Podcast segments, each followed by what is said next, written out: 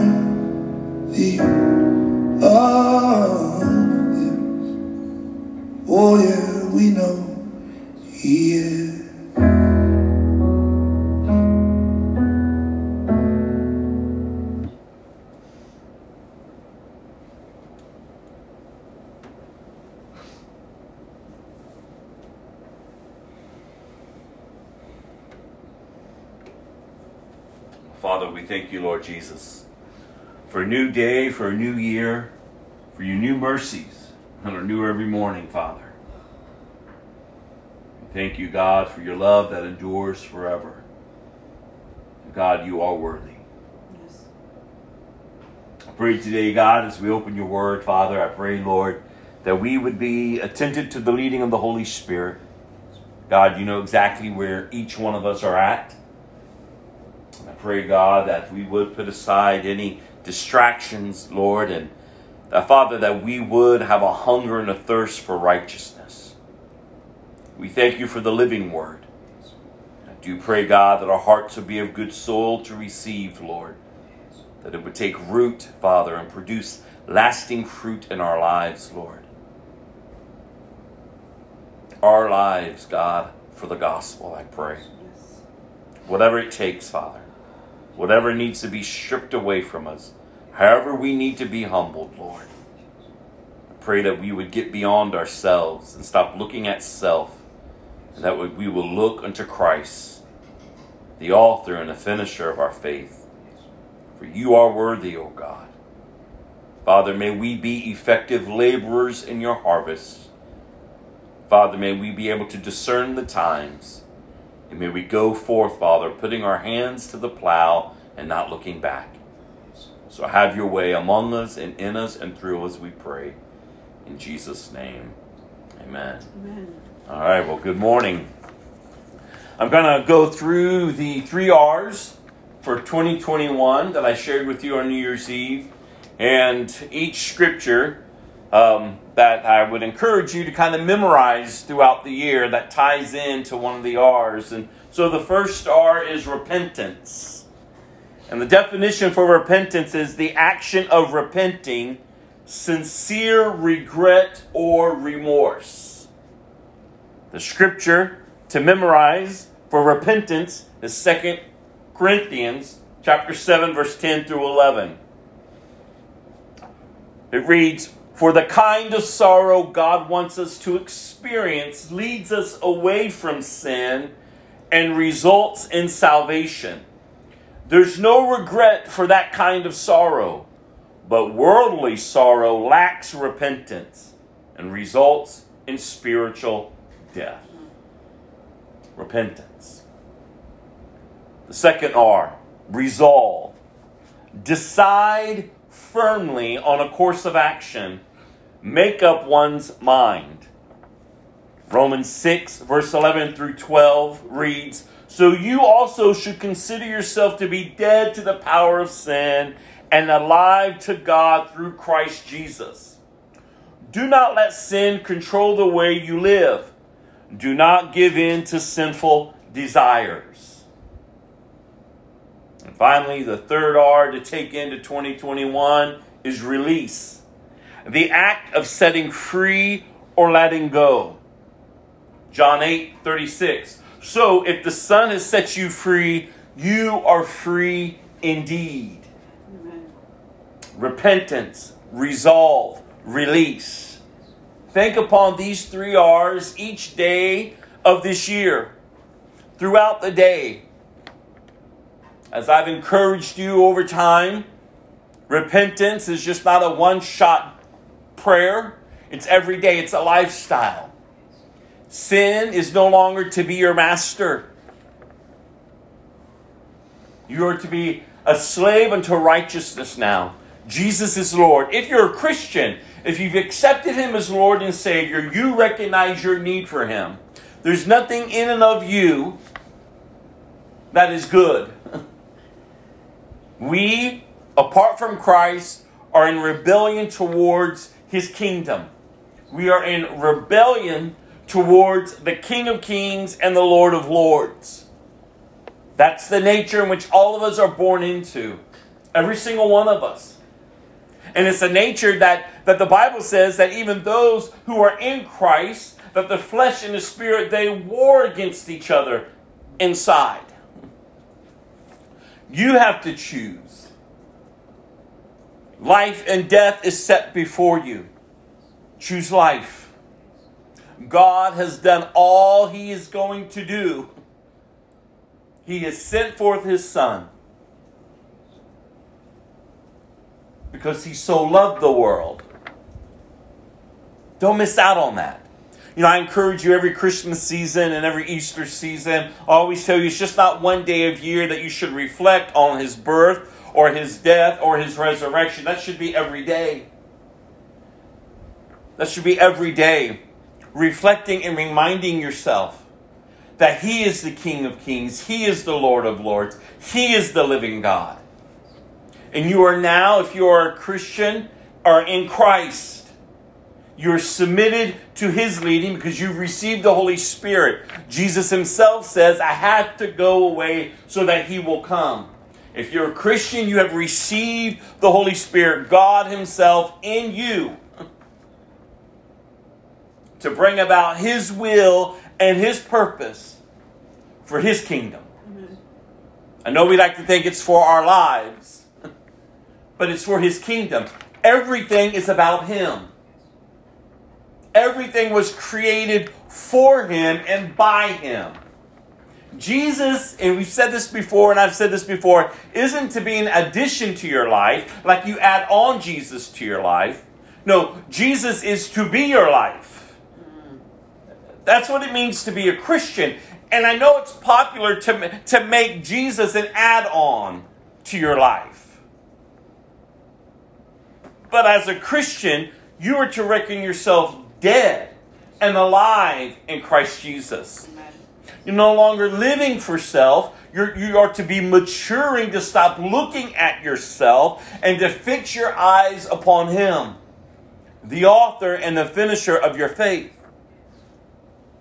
Jesus, you all. The King of Kings and the Lord of Lords. Five years ago today, Christian men were lined up on a beach and the Muslim extremists beheaded them. And the video went around the world. And I keep encouraging us that the level of persecution is rising on the earth towards Christians. I keep encouraging us that darkness is gaining. It's going to keep growing darker and darker and darker. And you say, but how is that encouraging? Because I keep reminding us because the church is still on the earth. If you are a Christian, you are to be about your Father's business. You are to be about the kingdom of God. Christianity is not solely for you to gain all that this world has. No, Christianity is that you've released yourself from all that this world offers. Because there's nothing in this world that is satisfying. Because you recognize that you were just a foreigner passing through. So you're not living for yourself any longer. You're not living for selfish motives any longer. You're not living for selfish gain any longer.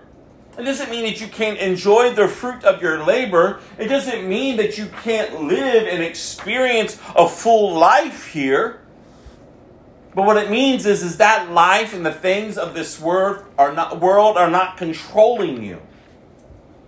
No, you are uh, engrafted into the family of God. If you're a Christian, If you're a Christian, you have been engrafted into the family of God. You have been given the right to call him Abba, to call him Daddy. Are you living for Christ? Remember, as the Bible tells us, how does He transform us? By changing the way we think.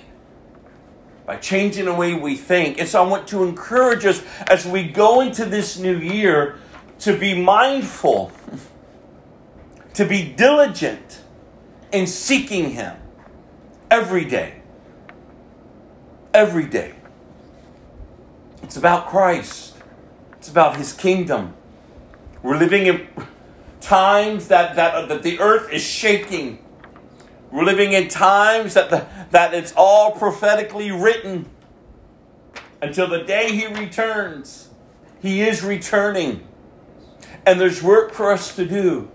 But we must remain a people that remain low. We must remain people that think of others before we think of ourselves. We must be servants. We must go forth and love. We must go forth and, and preach the gospel and share the good news with others. And as I've always encouraged you, before you go out and share it with others, share it with yourself. Every day, remind yourself. Remind yourself of the need for Christ to be Lord over your life. He is pleased to reveal himself to you through his son Jesus. And Jesus came to reconcile the created back to the creator. And that's why when Romans 5 1 says, Now therefore you are at peace with God through Jesus Christ your Lord. You're no longer living in rebellion towards him.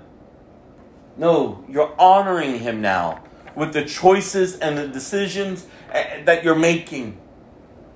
You're recognizing that he is holy. He is holy, holy, holy. And I've, as I've been encouraging us, there's no error found in God. The error is found in man, the created. We're the ones who turned from Him. He hasn't turned from us. God's will is that He will have a people that will that He will call His own, and in return they will call Him their God. He's a God of covenant. He's a God of, of, of relationship. He's a God that desires relationship with His created. He's a loving God, but He's also a just God. And we've got to get serious about sin in our lives. We've got to get serious about the lack of maturing as a Christian that's happening in our lives and in the church. Especially when we're living in, in a time of such darkness. When the church is being persecuted at the highest level ever. It's not time to remain an infant thinking that that's okay just to sit and idly sit back and do nothing. No, you have a part. I've encouraged us if you have breath in your body today, there is work to be done for the kingdom of God. You are to be utilizing your gifts that you've been given, that the Bible says that the Holy Spirit has distributed among the church, so that we collectively work together to bring about His purpose, His vision. It's all for Him and Him alone. You come to Christ, you die to self. Jesus didn't mince words. He said, Consider the cost because it's going to cost you everything. He, he lays out the understanding that this is a spiritual rebirth. You're, you're a new creation. All things have been passed away. You're to live differently now. You've been transformed. Your eyes have been open. Your ears have been open. You're no longer part of this world that is under the control of Satan. But now you have been engrafted into his kingdom, and his kingdom cannot be shaken, and the gates of hell cannot prevail. You have been called to go forth and to bear his image to a world that hates his kingdom. Like, are we grasping this? Or are we just coming to church because that's just what we do? We just go to church. No, no, no. If you're a Christian, you recognize that you have been marked, set apart for His purpose. You bear His image to a world that hates Him and that hates His kingdom, that is controlled and still submitted to the enemy of his throne. Satan, you all. It is a spiritual war. And it's about time that the church wakes up and recognizes that she can no longer continue to be mixed up in the affairs of civilian life. No, we have to do our due diligence to walk by faith and not by sight. We have to grow, we have to mature into the things of Christ. We have to be empowered, fresh anointing, fresh fire upon us and within us by the Holy Spirit. When the Bible says if we walk by the Spirit, we won't gratify the desires of the flesh. We've got to stop making excuses in our lives for the things that are mastering us. That's why repentance is so vital, you all. Repentance. The first R, lifestyle. Doesn't mean you waller on the ground and you constantly beat yourself up and oh God, I'm sorry, I'm sorry. And that that's that that is a horrible state to remain. Always putting as if your sin is greater than your God. And it's almost like you're just making it about yourself. No, true repentance is a godly sorrow. It is a sorrow. It is a deep grief that you who belong to God are still going and touching and doing the things that are in rebellion towards Him and you repent. And, and a genuine repentance leads, I love what the scripture says here, the results is salvation. It leads you away from sin. You can tell if you're genuinely repentant because you recognize and you turn from it and you go a different way. You're not hiding it. You're not just keeping it. You're just not looking at it and touching it every now and then. No, no, no. You recognize you, you do a cut off. It's a cut away. You turn from it. You have nothing to do with it. You're exposing the fruitless deeds of darkness. You're dragging it out into the light. You're not allowing sin to control you, to manipulate you, or to master you. No, you are repentive. It's a genuine sincere regret and remorse. And it leads you all to life, to salvation. Worldly repentance only leads to death. Like, oh, I shouldn't be doing this. I'm sorry, God. But yet, right back you're at it. Right back you're at it. Oh, I got these thoughts going on in my head. And instead of applying truth to your life, you allow them to rule and reign when the Bible says you ought to be taking every thought captive and bringing it into the obedience of His Lordship. Where does sin come from? The Bible says it comes from the desires that are from within. But you need to recognize, that's why you need to know your identity. That's why you need to mature as a Christian.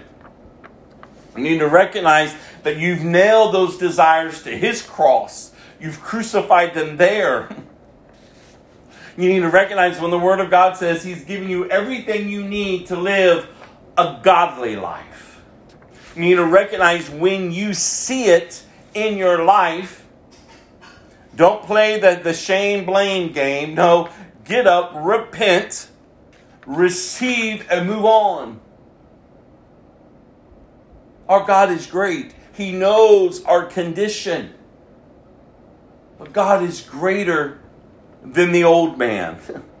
God is greater than the sinful man. But what happens is that we pull away from God. We pull away from church. We pull away from fellowship. That's what the enemy wants. He comes to steal, to kill, and to destroy. But Jesus says, I've come to give you life and life and abundance. Come to me. Turn to me. Receive me. Have you received him? Have you received him? The world hates him. And the world hates Christians. And it's so sad. I don't know if you ever heard it before, but these so called Christians that they, they mark themselves a Christian because they may show up for service when they deem it's fitting for their schedule.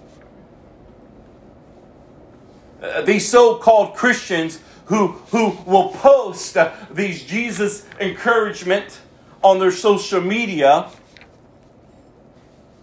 but yet their life reflects nothing of Christ. Uh, these so called Christians who may know a few scriptures here and there, or maybe they know the whole entire Bible. Maybe they can pray.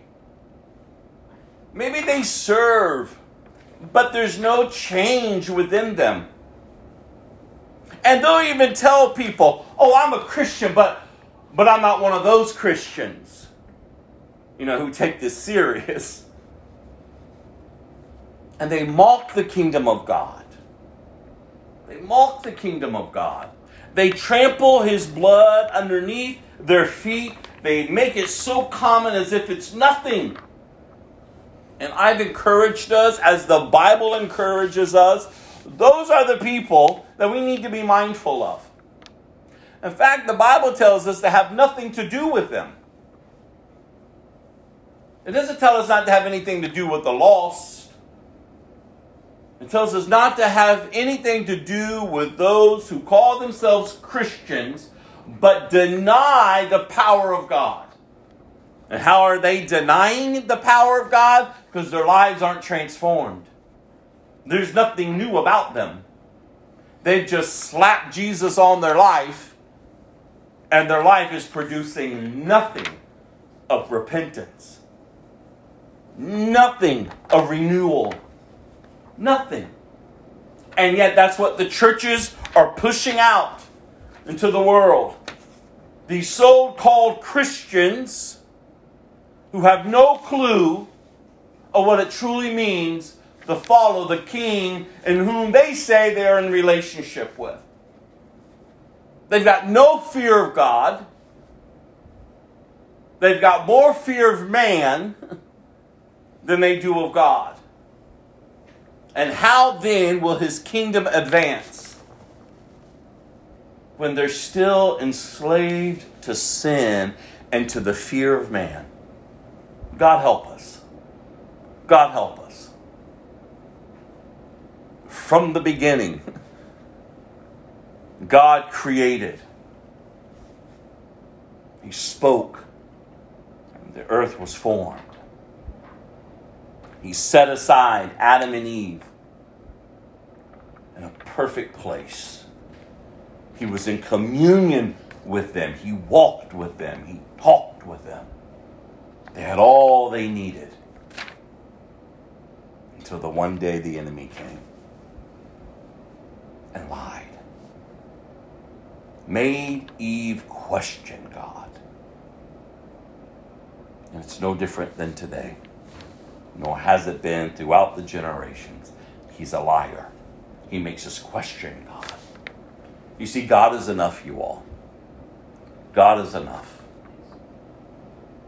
And oh, how I pray that you know Him to be enough today so that when the enemy comes in like a flood, the Spirit of the Lord will raise up a standard against him, a standard of righteousness a standard of holiness, of truth? Are you abiding in Christ today? I continue to remind us that there are people, when they take their last breath, They are going to stand before the King of Kings and the Lord of Lords, and He's going to say to them, Depart from me, I never knew you. I never knew you. And how sad. Oh, but the good news is there will be those who will stand before him and he'll say, Well done, my good and faithful servant. Enter in to my rest.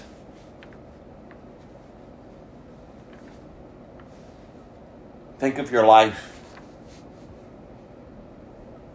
Think of your life. Are you serving him? or are you denying him? You can call yourself a Christian all you want. Calling yourself a Christian doesn't make you a Christian. Doesn't make you a Christian. A Christian has considered the cost. They have a, a, a, a, belief and a confession that Jesus Christ is the Son of God and that He is risen from the dead. That's what they base their life on, their decisions on. They have let go of everything. Jesus is Lord.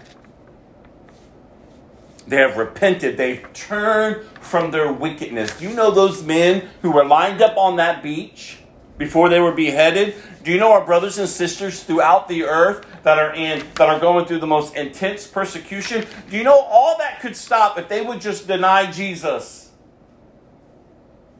They would just deny Jesus. But they don't. And I keep encouraging us here in the West. We deny him almost every opportunity we get. When things are presented to us, when times get hard, we go back. We turn back. Or we're afraid to speak up in front of our family and our friends. We're afraid to uphold truth. We give up so quickly. The church is submitting to the rule and the law of man in the West. And we've got to wake up. We've got to wake up. Christ is to be king, Christ is to be Lord. We're living in times even now that if Christians truly lived out their faith in the West, they could lose their jobs. They're not accepted by society. And yet, the church's vision in the West is to become more worldly to adapt to the culture around it. Not all churches, but unfortunately, the majority. And now we're seeing those churches and those Christians who are standing up for truth in our generation being attacked.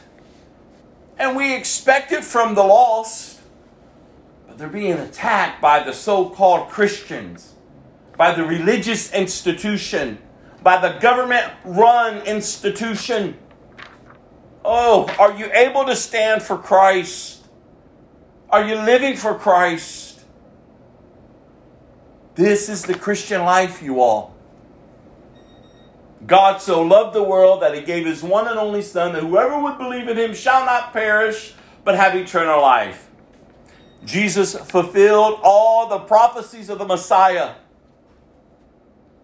And as I keep reminding us, he's not the baby still in the manger. He's not the baby, and he's not the, the, the, the man on the cross. He's not the man in the tomb. No, he's a risen Savior. He's God. Like, do you understand? This is so much more that our what, what even what we can even conceive in and of ourselves of it is a greater plan. It's a greater mystery. But God is pleased to reveal Himself to us. His will is that none shall perish. So live a repentant life. Turn from self and turn to Christ. Resolve, determine that this is the year that you are going to seek Him with all that you are. the greatest commandment love the Lord your God with all your heart, with all of your soul, with all of your mind, with all of your body, with all of your strength. Love the Lord your God. Determine that sin will not be your master. Reckon yourself dead to sin but alive in Christ.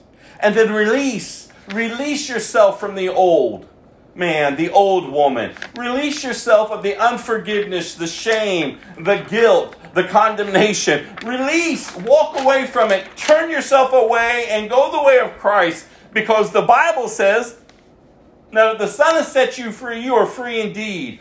Why are you still in bondage? Why? Because it's your choice. It's your choice. It's your choice. Christ has so much more for us. And that and the Christian life again is not about us. It's about him. To open your heart and your mind to the leading of the Holy Spirit. Understand truth and allow truth to define you. And remember, truth isn't a concept, truth is a person. His name is Jesus. And I shared a few more scriptures the other night on repentance. And I just want to share the last ones with you. 1 John 1 9, if we confess our sins, he is faithful and just and will forgive us of our sins and purify us from all unrighteousness. Acts 3:19 Repent then and turn to God so that your sins may be wiped away that times of refreshing may come from the Lord. 2 Peter 3 9. The Lord is not slow in keeping his promise, as some understand slowness. Instead, he is patient with you, not wanting anyone to perish, but everyone to come to repentance. Joel 2, verse 13. Rend your heart and not your garments. Return to the Lord your God, for he is gracious and compassionate, slow to anger and abounding in love, and he relents from sending calamity.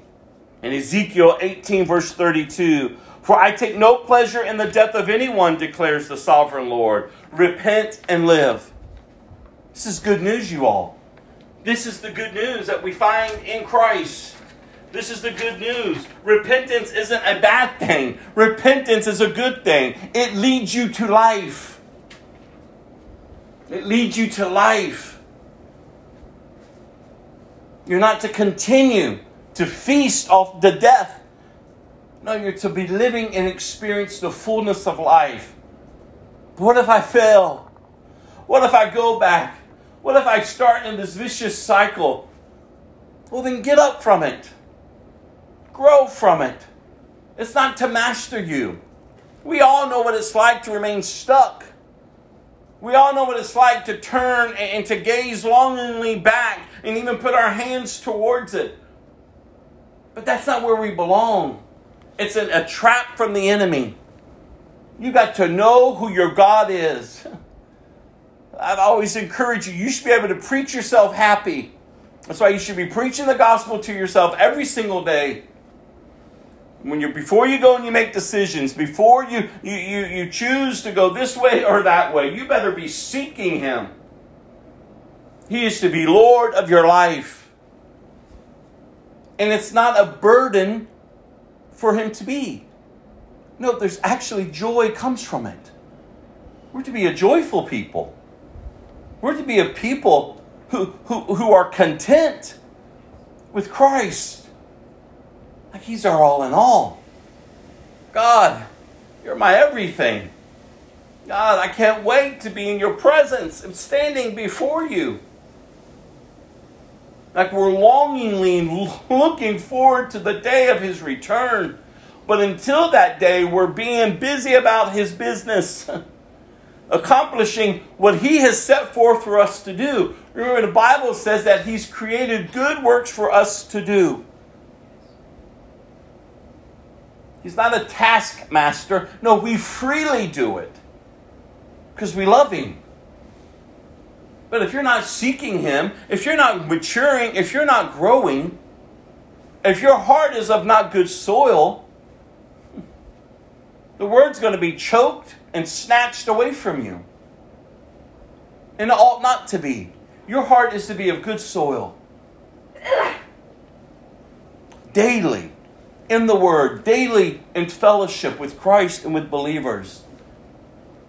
The church, in and of itself, has a bad rap, but it's not the actual church, it's the religious institution that has the bad rap. The church, in and of herself, the true church, the true bride of Christ, she's committed to Christ. She's honoring Christ. And if she slips up, she knows Christ is still for her, and she gets back up and she keeps moving forward. Oh, there's hope found in Christ, you all. God, how I pray that we draw closer to Him. God, how I pray that you are seeking Him, because the Bible says, Seek Him and you will find Him if you seek Him with your whole heart. We are to work as long as it's daylight. His kingdom is coming, He's returning. And you and I have the message, if we are Christians, of the gospel to declare that the captives would be set free. Because we recognize this world is not our home. We are to be kingdom minded. We weren't created for the temporal. No, no, no. We were created for the eternal. God's plan. We've been studying through the Old Testament. We're going to continue to study through the Old Testament. Go to Joshua 21 and 22 today, is what we're reading. And in Joshua We're going to read the whole, well, we're not going to read chapter 21. We're going to jump right to chapter 22. We're going to read verse 1 through 20. 22, 1 through 20. But before we do that, we're going to talk about uh, Joshua 21 because the towns are given to the Levites, the tribe that was set apart to be the priest of God.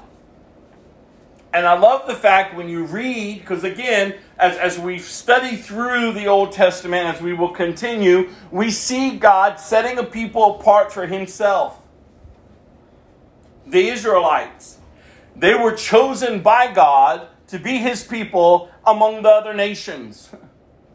They were to bear His image, they were to honor Him, they were to live for Him, they were to be His people.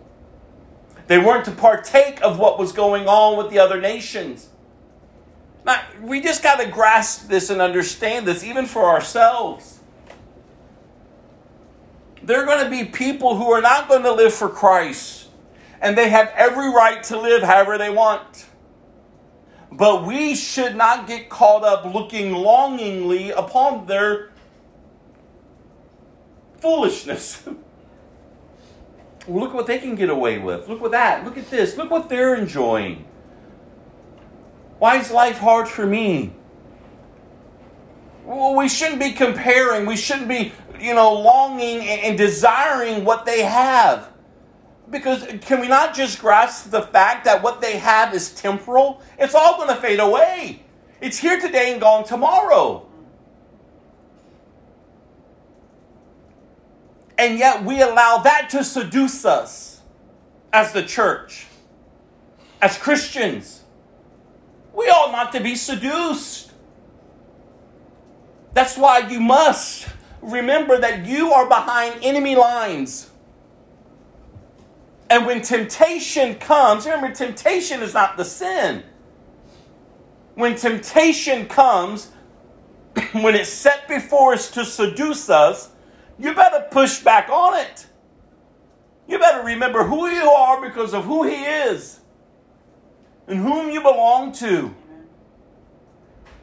That's why I love when the Bible says He makes a way out of every temptation. You don't look longingly what, of what the world has. Because what they have, again, is here today, gone tomorrow. It could turn upside down in a moment and they don't have it any longer. See, as Christians, we're to be content because we have all we need. We're not clinging to temporal relationships. We're not clinging to temporal things. We're not clinging to the temporalness. The temporalness of life does not define us. Take the relationships away, take my possessions away, take all of it away. I'm still content. I'm still content. Yes, I may mourn. Yes, I may feel bad. Yes, whatever. But that, that doesn't define me. And God will help me to walk through the loss.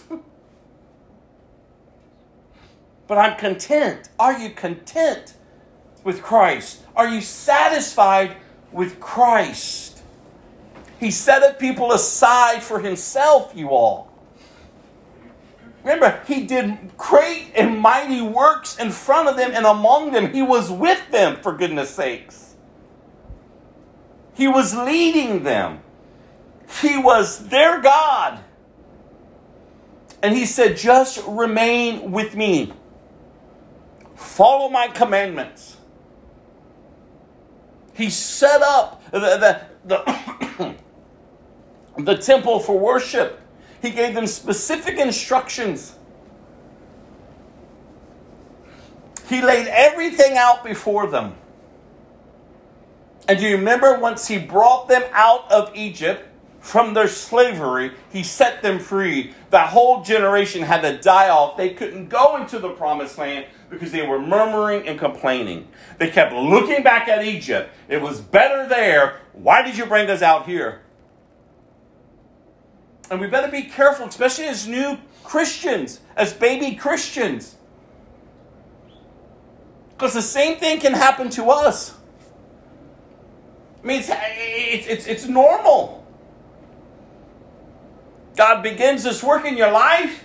You begin to surrender more and more to Him little by little. But then maybe your life just doesn't, go the way you think it ought to go. Maybe all of a sudden, you, you, you know, things are not working out the way you thought. and so instead of continuing to die to self and to live for Christ, you begin to look back. The old friends come around. The old desires begin to flare up. And then you are now challenged. What are you going to do? Are you living for Christ? Or are you looking back? That whole generation that kept looking back. We ate better back there. We had all we needed back there, and you brought us out here to die. And how sad. They forgot that what was back there was killing them, it was oppressing them, it was destroying them, it was just using them. And yet they kept looking back, finding more comfort back here. See, all things are made new. When you are born again, you're born again of a new nature. It's going to feel weird. And just as you learn to walk as a child, so you must learn to walk as a Christian. You must get up every day, step by step. Keep moving forward. Keep holding on to Him. Keep trusting in Him.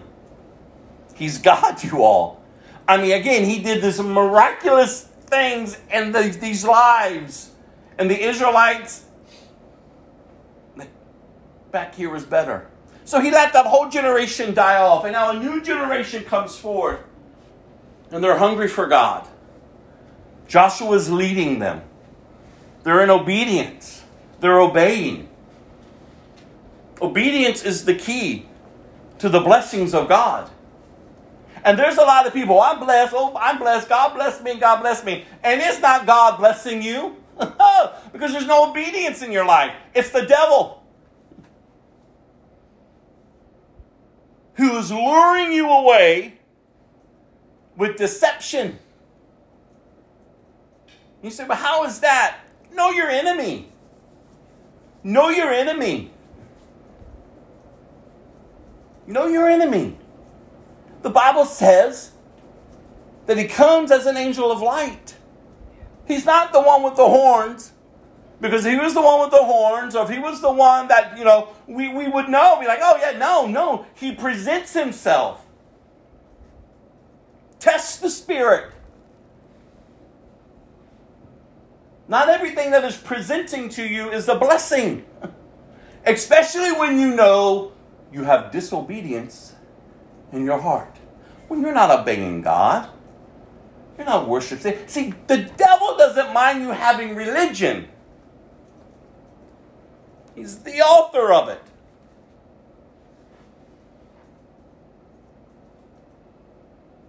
Remember, everything he does is opposite of the kingdom of God. God desires a relationship. The devil is fine with religion because it's cold. There's really no life. It's a work based relationship. And there's really no true heart in it. And that's why you have all this weird stuff on this earth all these people worshiping all this weird stuff. Lost. Because they're deceived. Because the enemy knows that the created longs to be with the creator. That's what God has placed in each of us. And that's why every man, woman, boy, girl is seeking. Seeking something bigger than themselves. And so God set apart these people. Joshua has entered in. The Israelites have entered in to the promise of God, this land. And see, so as, as we're reading through this book, don't miss out God's faithful, His faithfulness. He's faithful. What He established here, He's bringing about. And so it is with our lives and our generation and the generations to come. What he set apart and said here, it's coming about there. Like there's a day when he's returning, everything that he has planned will come to pass. Rather, we're in agreement with it or not. That doesn't matter. No, God has said it and God will accomplish it. And now he's accomplishing it. He is setting up these people this nation that he has selected for himself. And remember, the whole point of them was to bring forth the Messiah, Jesus. So don't miss out on that. And so they're conquering this land. They're driving out the enemies. They're slaughtering their enemies. They're reaping the spoil, all the rewards of it. And ultimately, the battle wasn't theirs, it was God fighting for them. And last time we met, we, we saw that he, God was faithful to the promise of setting up these cities of refuge. And now, what we're going to see, that we're not going to read today, and again, I send these scriptures out to you early throughout the week, and hopefully, you're taking time sitting down and reading through them, looking at different commentaries, praying through it, and you're ready to engage when we come together. And if you're not doing that, then get that discipline in you this year. So if you've read chapter 21, you would understand that now it's time for the Levites. This tribe that was set aside, they were to be the priest of God. They, they were to represent God, they were to help the people to remember God. And I love the fact that as you read and you see how these towns and these places were, were given to them, because remember, they weren't given an allotted land like the other towns of the other, of the other tribes because the Levites needed to be spread out through the land. And why is that? They were priests. God was among them. God's representative was among them to remind them of who God was. Now, it's no different than today. Christians, we're called into the priesthood. All of us. If you're a Christian, you've been given the ministry of reconciliation.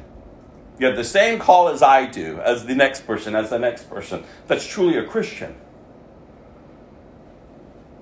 You're to be living out among the world. Wherever you go, wherever your feet lead you, you are to represent God. Remind people about God. And that's the beauty of this, you are. God is faithful. to keep his people for himself. In and of themselves, they wouldn't be. In and of ourselves, we wouldn't be. But God is faithful. See, that's how we can't make our Christian life works based, based on us. No, it's all based on Christ. That's where the freedom comes, you all. But do you understand, though? I mean, think about yourself. How many times have you said, ah, I, I just got a lot of stuff in me that's wrong, that's, you know, no, I don't, church is too much for me. God is, uh, and, and we pull away. Do you not realize that's a trick of the enemy? God already knows. And yet he still longs for you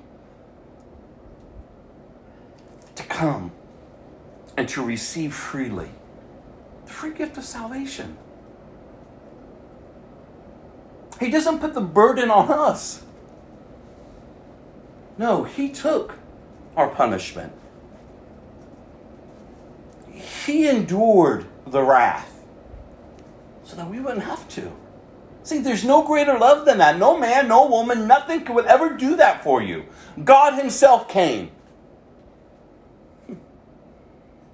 God Himself is pleased to reveal Himself to you through His Son Jesus. And you ought to respond when you see such great love. And that's why we run to Him. Not to gain for ourselves, but to receive all that He is and all that He has. This is the good news. God is faithful. God lays it out and He is faithful to com- complete it. What He's begun in us, He is faithful. So why are we trying to pick up this new life and to live it out on our own? Even Paul tells the church, What are you doing? Why are you trying to live out what you received in the Spirit by your flesh? So we got to be mindful. We got to be, we got, again, you got to know your enemy. You got to know his tactics. But ultimately, you got to know your God and the freedom that is found in Christ. No, I do not have to perform for you, God. No, you're not asking me this, this, this, this, this, this. No, you have freely given me this new way of living, and I just want to live. And I know in and of myself, I can't, but you can in and through me. That's why I, this whole new life is based on you and led by your Holy Spirit. He's our comforter, He's our teacher, He's our guide. This is a whole new way of living, you all. And so He distributed the priest among the nation to remind them of who He is. Of who He is. And so we pick up in chapter 22. Then Joshua called together the tribes of Reuben, Gad, and the half tribe of Manasseh. And remember these three from the beginning, oh, back here a ways ago, before they entered in the promised land? They're like, hey, Moses, we really like this land. and Moses went to God and said, God, and God said, okay, they can have that land. But remember what God told them, but you all, you're fighting me, and you all are going to go in with your brothers, and you're going to help them conquer this land. And once that land is at rest, once it's done, y'all can go home. These men kept their promise, their covenant. They honored God. They left and they fought these battles. They went in with their brothers and they helped them conquer this land. So Joshua calls these tribes to himself. He told them, You have done as Moses, the servant of the Lord, commanded you and you have obeyed every order I've given you. During all this time, you have not deserted the other tribes. You have been careful to obey the commands of the Lord your God right up to the present day. And now the Lord your God has given the other tribes rest, as he has promised them. So go back home to the land that Moses, the servant of the Lord, gave you as your possession on the east side of the Jordan River. But listen to this, verse 5. Highlight it, circle it, I'll go back and just meditate upon it. But be very careful to obey all the commands and the instructions that Moses gave to you. Love the Lord your God, walk in all of his ways, obey his commands, hold firmly to him, and serve him with all of your heart and with all of your soul. Now, he just told them. He just even, it, it's been expressed to us the character of these men. They were honorable men. They, they, they served God, they obeyed God. They did as they were instructed. They didn't murmur, they didn't complain, they didn't fault find, they didn't get irritated. They didn't look longingly back at the land in which they could be at now instead of fighting with them. No, they did. They honored. They, they, had, they were living honorable lives. but I love the fact before Joshua sends them off, but be very careful to obey all the commands and the instructions that Moses gave to you. Love the Lord your God walk in all of his ways, obey his commands, hold firmly to him, and serve him with all of your heart and with all of your soul. Yet, though we are behind enemy lines, and yet, though there are seasons in our walk with Christ where you feel like you are battling nonstop, and then there's times when we come into a season of rest. It's like, oh, oh God, this is beautiful. This is, but don't get comfortable. Don't get comfortable. You got to remain alert. And that's what basically Joshua was telling them. Like, remain alert. Continue to obey. Continue to love the Lord your God. Continue to walk in all of his ways. Hold firmly to him and serve him with your whole heart. No matter if you're in the valley or the mountaintop, this is how you should be living. No matter if you're engaging in active warfare or you're in a season of rest and peace, like this is how you're to be living. Nothing changes, it is just who you are. So don't forget that.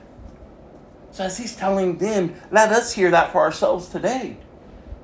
Don't forget. If you're in Christ, if you're not in Christ, well, then I don't know why you're not in Christ. I don't know why you haven't come and repented and received. So make that your first step. But if you're in Christ, remember. Remember. This is who you are.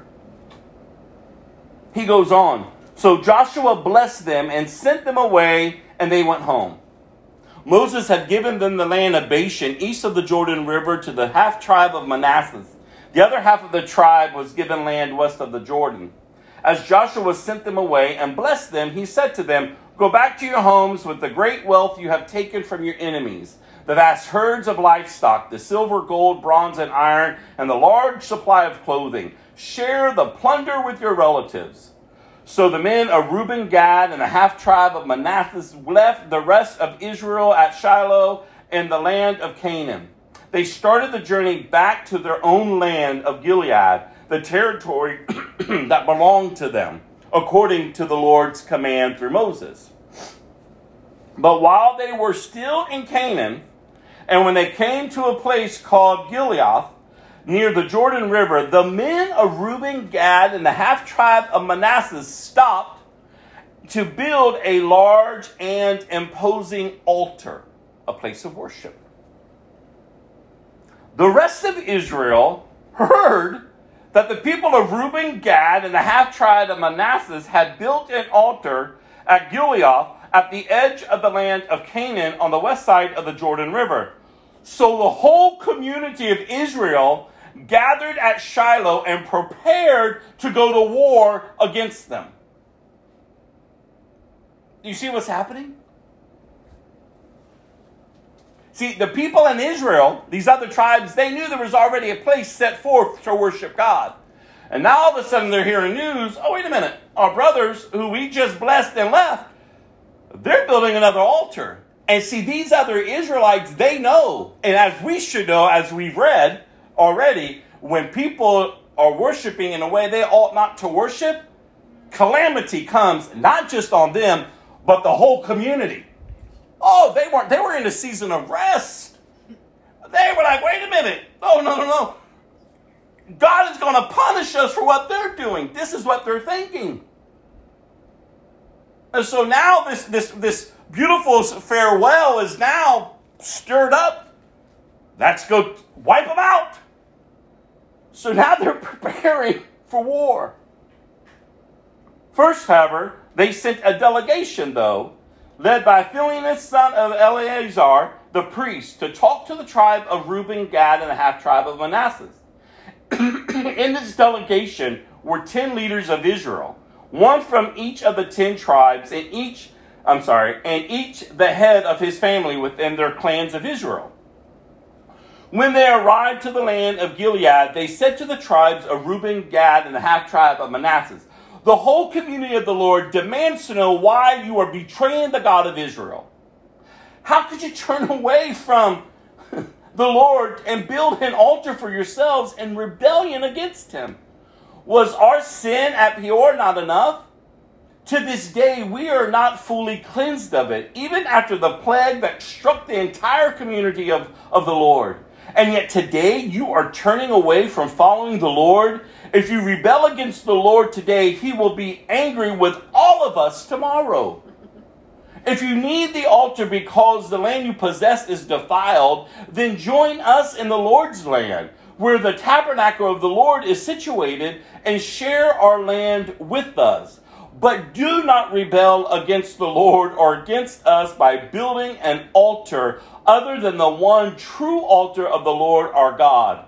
Don't divine anger, didn't divine anger fall on the entire community of Israel when Achan, a member of the clan of Zerah, sinned by stealing the things set apart for the Lord? He was not the only one who died because of his sin. We have to wait till next week to figure out what happens. But these people were they, their zeal for Christ, I mean for the Lord at that time was strong. They had seen what it was to receive the judgment of God. And they weren't playing. They were like, we're all just going to gather. But I love the fact in their haste, they did make a right decision. So there's lessons that we can learn. In their haste, they made the right decision. What was the right decision? They sent a delegation first. They were worked up. They were ready for war. They could have gone and just wiped them off. But in their haste, they took a moment and they sent a delegation. Like, we need to know what's happening. What's going on here?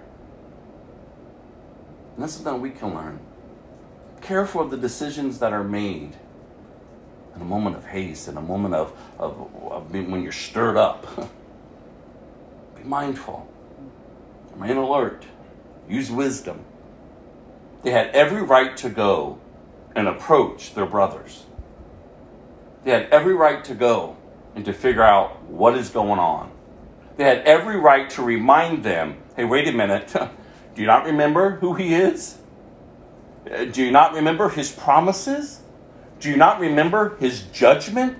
Do you not remember his wrath? Oh, there's a lesson we can learn here. When we deal with other brothers and sisters who are in the church, who are Christians. See, we're called to hold each other accountable. We're called to encourage, to edify, and to build up. We're called to remind each other who He is his promises, His love, and also His wrath. We're called to encourage. We're just not to go along with it. These other tribes, Israel, they could have just sat back and went, ah, who cares? We've got our land. We're at peace. We're at rest now. No, no, no. They know their God. and they know good and well. And if those tribes are up to no good, it's going to affect us. So listen to this. That same principle is the same with the church today. When there is sin in the camp, it just doesn't affect that one individual, that one family. It affects the entire community. And just doesn't affect the entire community within the, the church that, that, that one church, but it, it affects the entire community of Christians throughout the earth. You say, well, that how can that be? Have you ever talked to a lost person about the church? They may name, they may name that one individual so-called Christian, but that one so-called Christian that influenced them to think negatively, negativity against God and His church. Soon that one person's name may fade, and now it's the church. There's issues with the church. It's the church. It's the church. It's it's the it's Jesus. It's the God of the church. It's His people, and all of a sudden, the kingdom of God is being slandered because of your disobedience because others see it in your life. And there probably were no solid Christians around you to step up and say, hey, wait a minute. Uh, don't call yourself a Christian and keep living this way. I mean, that's why even Paul had to write to the, the church in Corinth. He's like, you got craziness going on in your congregation, and you all are just sitting by, and no one is doing anything about it. Throw that man out and he even takes it a little bit further turn him over to Satan in hopes that his soul would be saved. And I've said before, what the church has done wrong in, in accountability, is that we throw people out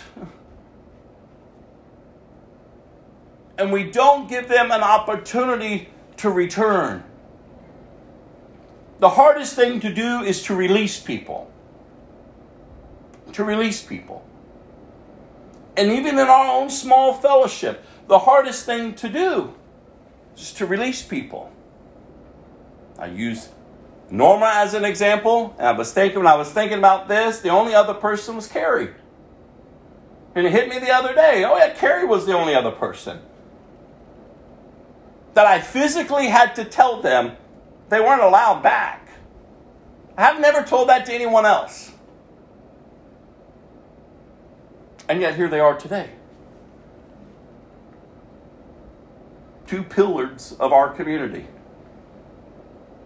serving and loving and giving.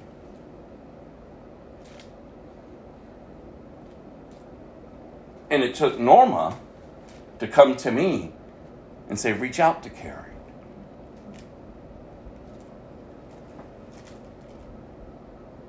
reach out to her. You did it for me. Do it for her. It's just not easy to have to hold people accountable. When you're presenting truth to people, remember people hate the truth.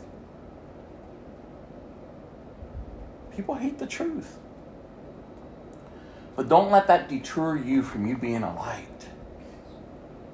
Don't let that deter you of keep moving forward with Christ. If people choose to fall away and to go their direction, that's their choice. But the heart behind accountability is reconciliation. Paul didn't say throw him out and keep him out.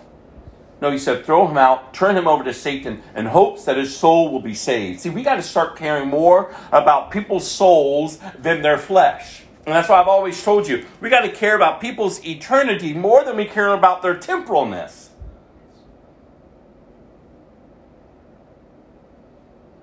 When you counsel, if you're a Christian if you counsel someone, you, the first thing you need to let them know all I have is, is Jesus to give you. That, that should be the first thing you lay out if people are coming to seek any counsel from you. Many times when I sit down with people, lost or saved, you know where the counsel is coming from. It's coming from the Word of God. It's coming from Jesus. All I have. Oh, I can tell you how to go live uh, whatever. but in the end, what's it going to accomplish? No, we have to be able to uphold truth. We have to be able to go. And we have to care enough about the others to say, hey, wait a minute, stop what you're doing. Stop what you're doing. And then there's times when you recognize that people do not want to stop what they are doing, then you just have to go. Got to cut ties. They have a choice. And hope that they come back. Other than that, don't yoke yourself to their slavery. No, remain in the freedom in which you have been given and keep living your life. But when we're dealing with people in the church, we got to take it seriously, you all.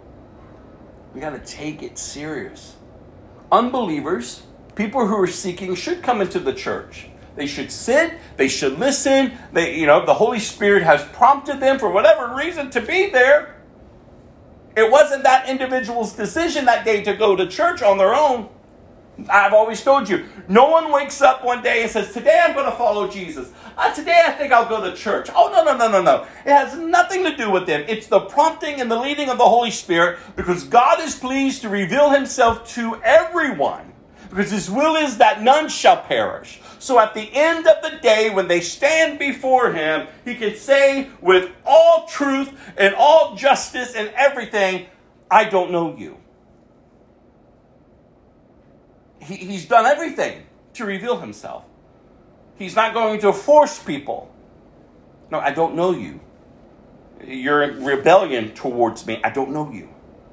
But yet God is pleased to, to, to, to, to, to, to, to, to encourage and, and lure people in to his presence by his Holy Spirit. And so people show up in church for whatever reason. And they may come back and they may go out, they may come back, they may go out at some point, somehow, some way. Ultimately, I pray that they give their life to Christ. But while the unbelievers are coming in and going back and coming in and going back, God, how I pray that they look at the church, they look at Christians,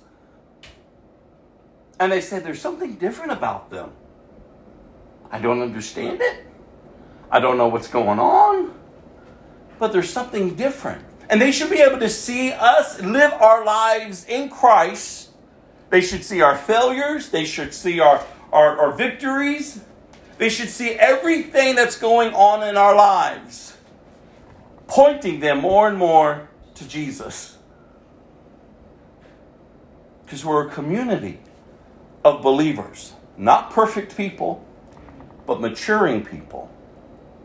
And so we're not setting standards of our own. No, we raise the standard in which God has already set for ourselves and for them. So they hear it just not, oh, you should live this way, this way, this way. No, they actually see it lived among us and in us. And so the more that the Holy Spirit is working on them, opening their hearts, opening their minds to truth, they finally come to a place to receive Christ. I remember as an unbeliever coming to church, I had no reason, I had no clue why I was there. And when that preacher got up to the microphone and said, I know I was here to preach a, for, for this conference a certain message, but I'm really feeling that the Holy Spirit is saying I need to go a different direction. And all of a sudden, they were telling my, they were talking about me. And I was getting angry. I was like, I don't know any of these people in here. I don't know that person. And yet their words were piercing my heart. It was as if they were reading my story, telling all my business. And I knew with the thousands of people that were there, it just wasn't me. But in that moment, oh yeah, I thought I was set up somehow. What kind of craziness is this? What kind of foolishness is this? But by the time they asked for the altar call, I couldn't wait to run downstairs. I knew where I needed to be. I knew I was a sinner. I knew that everything about me was exposed. But ultimately, everything about him was finally revealed to me. Because my whole life I was told he hated me. Hated me. And yet, in a moment, Yet though my life and all my sin, every disgusting thing about me was exposed and laying bare and naked before the living God, God said, Come, child. Come, receive. And we want to play church, you all. You see what I'm saying? Like, we just, we want to, I don't know what we're doing. And I'm not just saying us, but I'm just about the church at large. Like, what if we, what if, what if we turn this into be? when we're talking about the kingdom of God, like this should be like our desire. Like this has to be everything about us and within us. It is our belief and our confession. Right? He's the Son of God, and then he rose from the dead. Man couldn't write this. There, there's no way man could write this. They were inspired to write it, but they didn't put it together to where it is penetrating the very depths of human beings throughout create throughout time and will continue to to where governments and people in authority want to take the word of God from you. They want to silence the church. They want to kill the Christians. Like, do you, do you understand? This is so much more than just, ah, I go to church. Oh, I'm a Christian. God, we got to wake up. And what a beautiful picture for us to end in Joshua today. These men of honor left, but they were doing something questionable. The other brothers were concerned because they knew good and well if it was not of the right motive, God would deal with us. Go to Luke chapter 20, verse 1 through 26.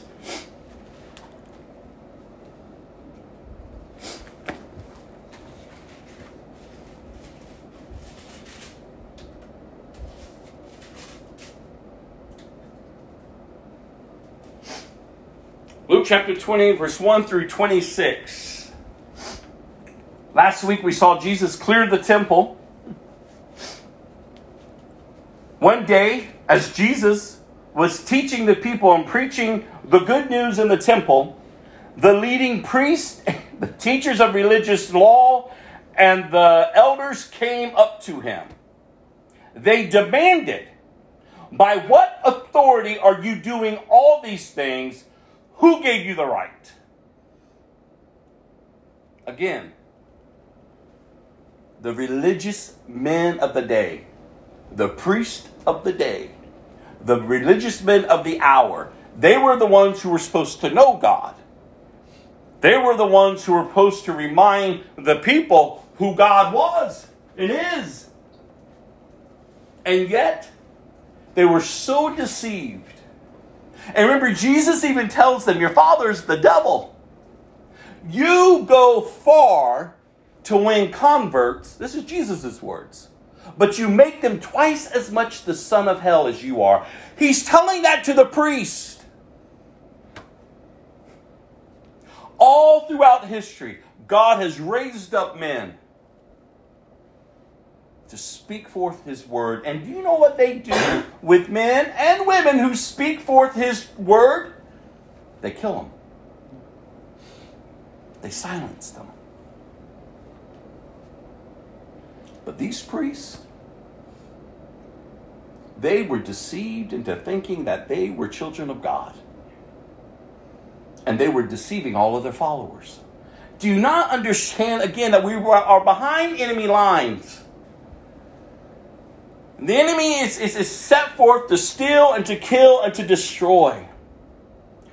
Do you recognize as we've been in the New Testament when Jesus had a little bit of oomph in him was towards the religious people.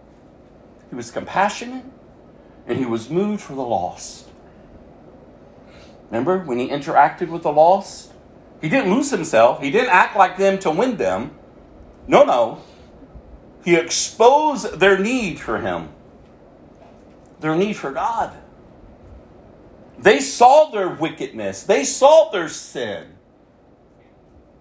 But these religious men, no, no, no. He was challenging their authority. And they wanted to rule, they wanted to reign. And so now they want to know by him who has given you the right. And then again, I love how Jesus deals with religious people. He says, Let me ask you a question first.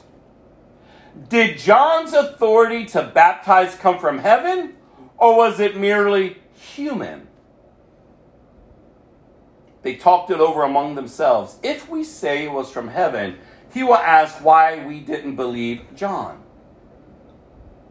But if we say it was merely human, the people will stone us because they are convinced John was a prophet. So they finally replied that they didn't know. Like he always exposes the hypocrisy. He always exposes how ignorant they are. Yet, though they are full of so much knowledge, he exposes them for who they truly are. And Jesus responded, Then I, I won't tell you by what authority I do these things. Now I can only imagine all the people are there. These were the men that the, these are the men that they followed. These were the men that walked among them, high and pious. Hey, you're below me. I'm of God. And here they were. And now all of a sudden, Jesus is just stripping them whew, just before these people. And he didn't buy into them. No. He says, Then I won't tell you by what authority I do these things. And then, listen, he didn't stop there. Like that was a one two punch. But now he's coming for the knockout. Listen to this. Now Jesus turned, look what he did here. He now turns to the people.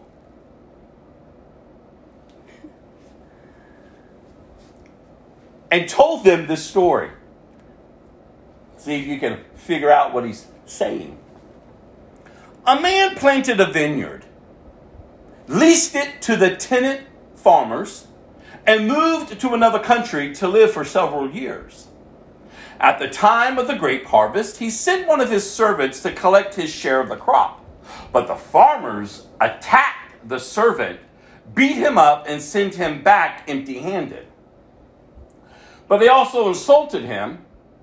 I'm sorry. So the owner sent another servant. But they also insulted him, beat him up, and sent him empty away empty handed.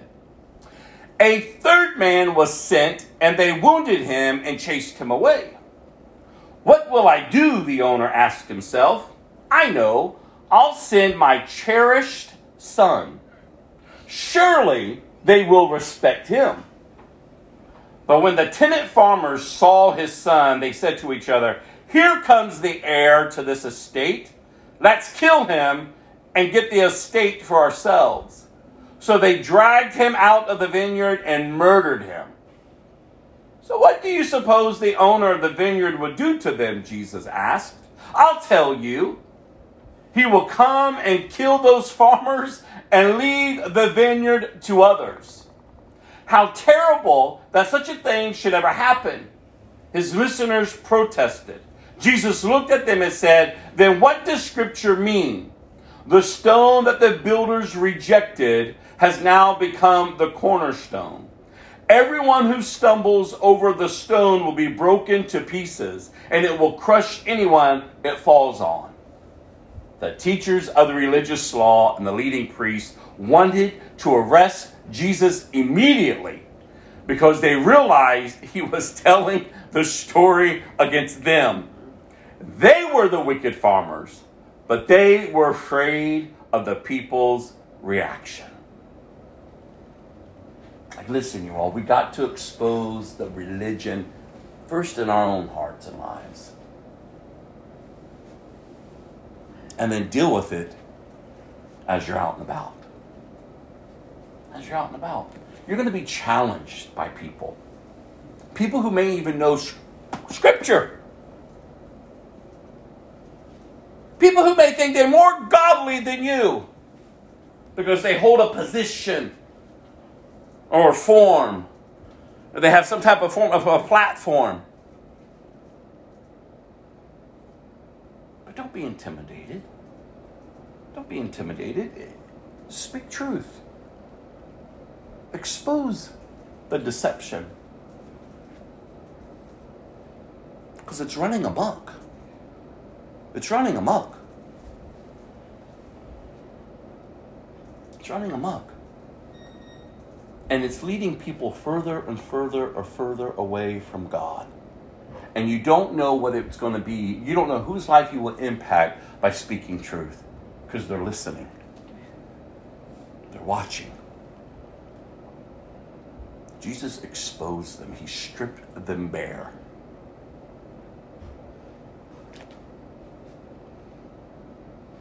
Verse 20. Watching their opportunity, watching for the opportunity, the leading the leaders sent spies pretending to be honest men. They tried to get Jesus to say something that could be reported to the Roman governor so he would arrest Jesus. Teacher, they said, we know that you speak and teach what is right and are not influenced by what others think. You teach the way of God truthfully. Now, now, tell us, is it right for us to pay taxes to Caesar or not? He saw through their trickery and said, Show me a Roman coin whose picture and title are stamped on it. Caesar, they replied. Well, then, he said, Give to Caesar what belongs to Caesar, and give to God what belongs to God. So they failed to trap him by what he said in front of the people. Instead, they were amazed by his answer, and they became silent. Oh, don't miss this. He says, Show me a coin.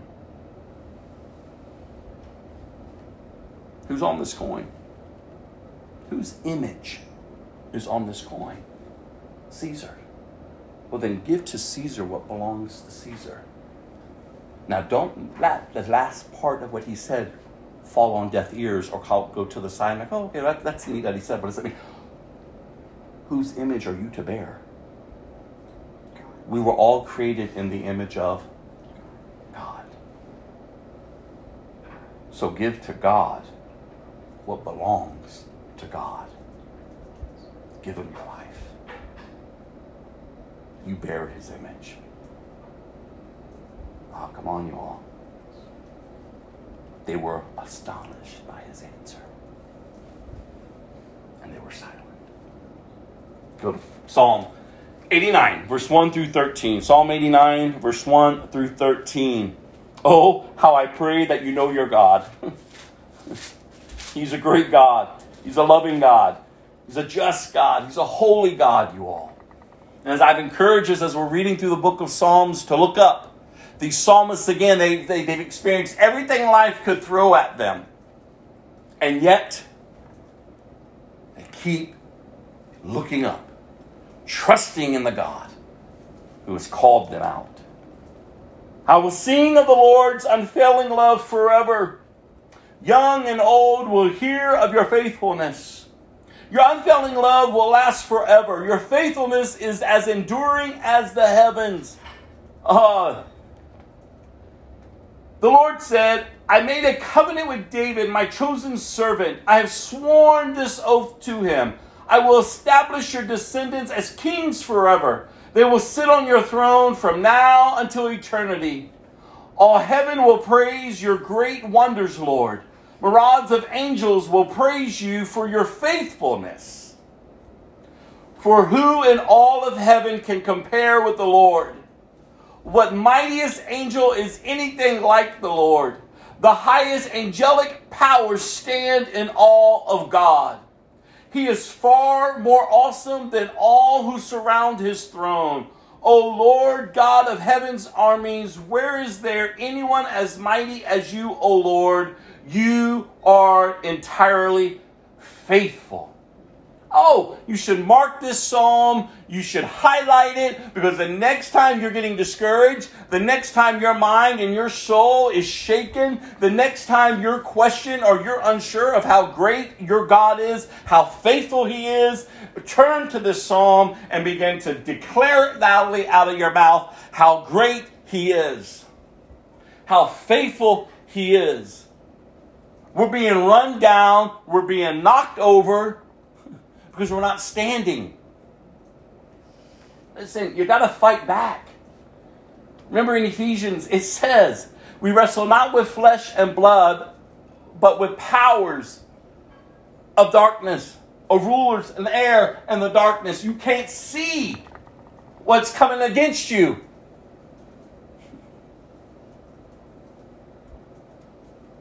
But you can know that's a lie.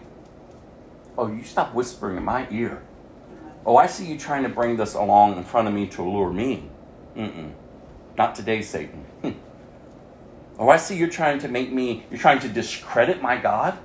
But may I remind you, that's why I've always encouraged you. Journal. Journal your walk with God. If I gave you my first journal, or, or the, the ones afterwards, but mainly, especially the first years of my walk with God, I told you if you read if you read it, you would think, "Who is this crazy man?" I mean, it's almost schizophrenia. It's it's crazy, but I'm writing everything out, everything. The battle. I mean, you can see the intense battle that was going on in my very soul And then finally, at the end, you can see such beautiful freedom. It's not, I'm not telling you this is an easy way. Jesus himself tells us it's not. But you've got to write it out. And I love to go back to my journals. I love to go ultimately back to scripture. And I love when I'm under intense attack, I'm under intense pressure, or I'm under just questioning God and I know I ought not to be. I pick up the Bible, I pick up my journals, and I'll walk and I'll read them out loud. More so for my sake to remind myself wait a minute. Stop acting like you don't know who He is. It's like when David used to talk to himself David, Oh, my soul, why are you so downcast? Put your hope in God. Sometimes you got to get it before you. And so I love what the psalmist is doing here. He's declaring God's faithfulness. He's faithful to what he has started and what he has promised. He goes on here, we're only going to verse 13. You rule the oceans, you subdue the storm tossed waves. You crushed the great sea monster. You scattered your enemies with your mighty arm. The heavens are yours and the earth is yours. Everything in the world is yours. You created it all. Come on. You created north and south, Mount Tabor and Mount Hermon. Praise your name. Powerful is your arm. Strong is your hand. Your right hand is lifted high in glorious strength awesome our God is, you all. Nothing, nothing can compare to Him. So I don't know what's in your way of pressing in. But I do pray that this new year, you would deal with it. You would get honest and you would get bare and transparent and naked before God. I've got nothing to hide, God. You know everything about me and yet you love me. I don't want to deny you access to all of me. No, I'm sorry, God. Have your way. Have your way. Like, let him be God, you all. Let him be Lord. You, you should be, like, you should be engaging in active combative warfare ought to be every single day because if you're not, you're being slaughtered. The enemy is not going just to sit back. Him and his hordes of hell and demons are not just going to idly sit back. They are out to ruin nations. They are out to ruin families. They are out to ruin individual lives. Look at the chaos that's ensuing that has been foretold. It's all coming to pass because he knows his time is coming. He knows ultimately Jesus has already won. But he knows the time is coming. And so he's reaping destruction after destruction after destruction after destruction after destruction until ultimately there's going to be a time when his Messiah, the Antichrist, appears. I've got the answers for everything peace, lasting peace. He's going to influence many by doing signs and wonders. And many will trust and put their hope and their belief in this man who ultimately will lead them to hell. This is what we're warring up against every day. Oh, but we just go to church. We post our little Jesus stuff. We, we ah.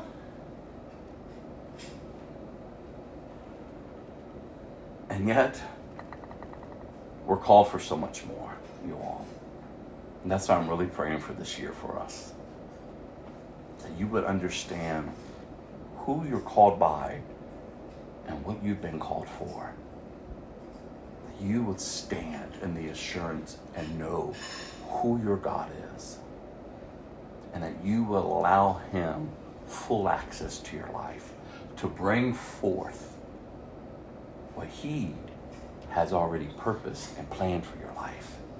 He created you, He knows you intimately, and He purposed you for such a time as this. So, no matter how the chaos goes, no matter what's before us and the day is ahead, would you just remind yourself, God, you purposed me for this generation. I don't want to miss out what you've purposed me for.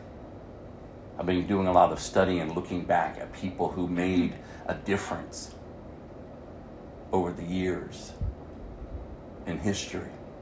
Average, normal people. They don't have a huge platform. You're never going to see a movie about them. You're not going to read books about them. But their lives made a huge difference for the kingdom. And the many that came to Christ because of their humility and their service and their love. Come on, you all. You were purposed for such a time as this. We're closing in Proverbs chapter 13, verse 15 and 16. Proverbs 13, verse 15 and 16, two nuggets of wisdom. A person with good sense is respected. A treacherous person is headed for destruction. Wise people think before they act, fools don't, and even brag about their foolishness. Wisdom, you all. Oh, how we need it. I'm going to close this with this last song, and then I'll close this in prayer.